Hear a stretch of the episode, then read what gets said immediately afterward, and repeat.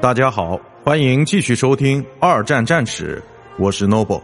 今天我和大家分享的是对德战争的胜利之步兵反坦克武器。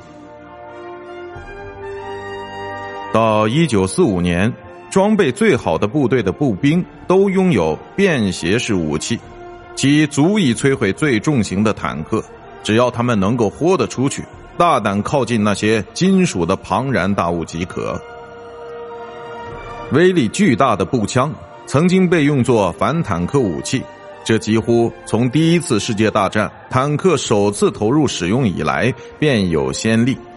这些武器的各种款式在第二次世界大战爆发时依然服役于军中，但在不久之后便成了废铁一堆，因为坦克装甲得到了大幅改进。